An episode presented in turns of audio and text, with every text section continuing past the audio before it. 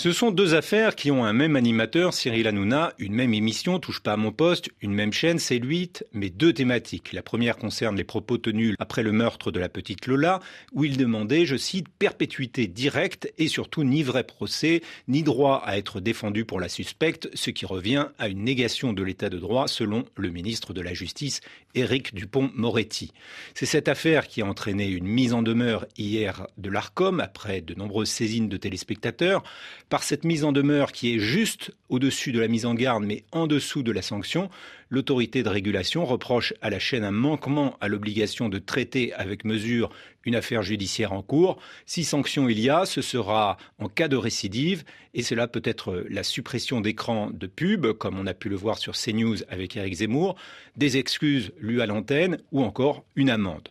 La deuxième affaire date du 10 novembre et met aux prises l'animateur avec un député LFI, Louis Bouillard, qui a déclaré à l'antenne que l'actionnaire Vincent Bolloré contribuait à l'appauvrissement de l'Afrique et qu'il était sous le coup de 150 plaintes au Cameroun pour déforestation.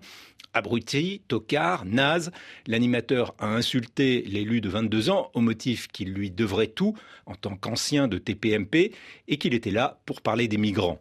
Face à ces débordements, l'ARCOM a demandé à un rapporteur indépendant de l'éclairer comme le prévoit la loi et a donc ouvert la voie à une possible sanction.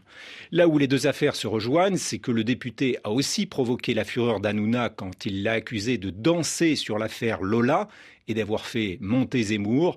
Ce dernier point vient d'être confirmé par la chercheuse Claire Sécal, qui a montré que 45% du temps d'antenne politique de TPMP avait été consacré à ce candidat d'extrême droite à la fin 2021, mais aussi par Nicolas Hervé de l'INA, qui a prouvé que l'affinité de l'émission avec Éric Zemmour était de 30% supérieure à la moyenne des autres chaînes. Tout est cohérent dans la planète Hanouna.